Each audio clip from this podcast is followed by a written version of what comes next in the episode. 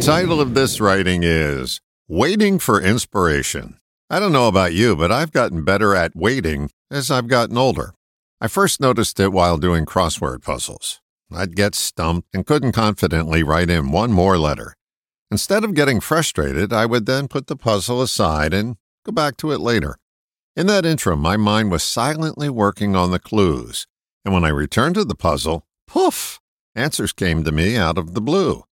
This experience taught me to wait for inspiration. Waiting is not stalling. It's more of a way of letting your mind go to work on the clues it's already been given. Reminds me of a story. I learned the following technique many years ago. It's used when you find a misplaced or lost item you've been looking for. I also use it when I suddenly remember something I couldn't remember. It's easy to do, and it reinforces that there's a part of you that works on things in the background. Here it is. When you finally find the item or remember the detail you were searching for, say thank you to the part of you that located it. For me, I not only say thank you, but add this classic phrase keep those cards and letters coming.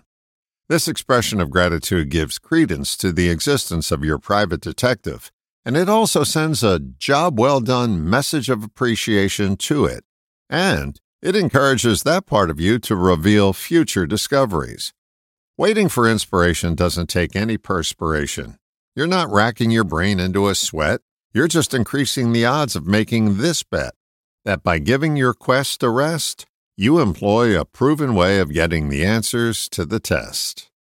I request that you give these waiting for inspiration and thank you strategies a go. I think you'll find they break up the clog and let solutions continue to flow. All the best, John.